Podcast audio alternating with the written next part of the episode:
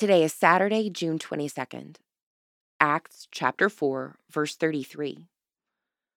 With great power, the apostles gave their testimony to the resurrection of the Lord Jesus, and great grace was upon them all.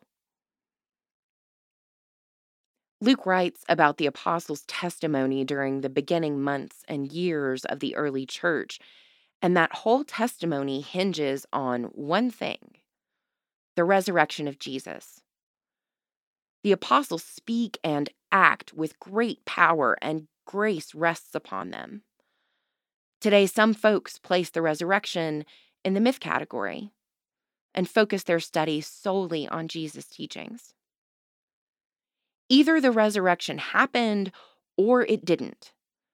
The apostles are all adamant that the truth of the resurrection is the good news they are spreading. The resurrection of Jesus upends the entire history of the world and transforms the lives of everyone who follows him.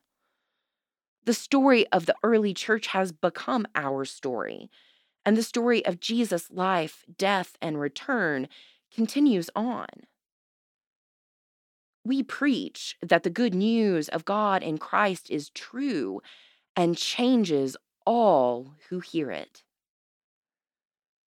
Pray for the Diocese of Ondo and Orlu in Nigeria.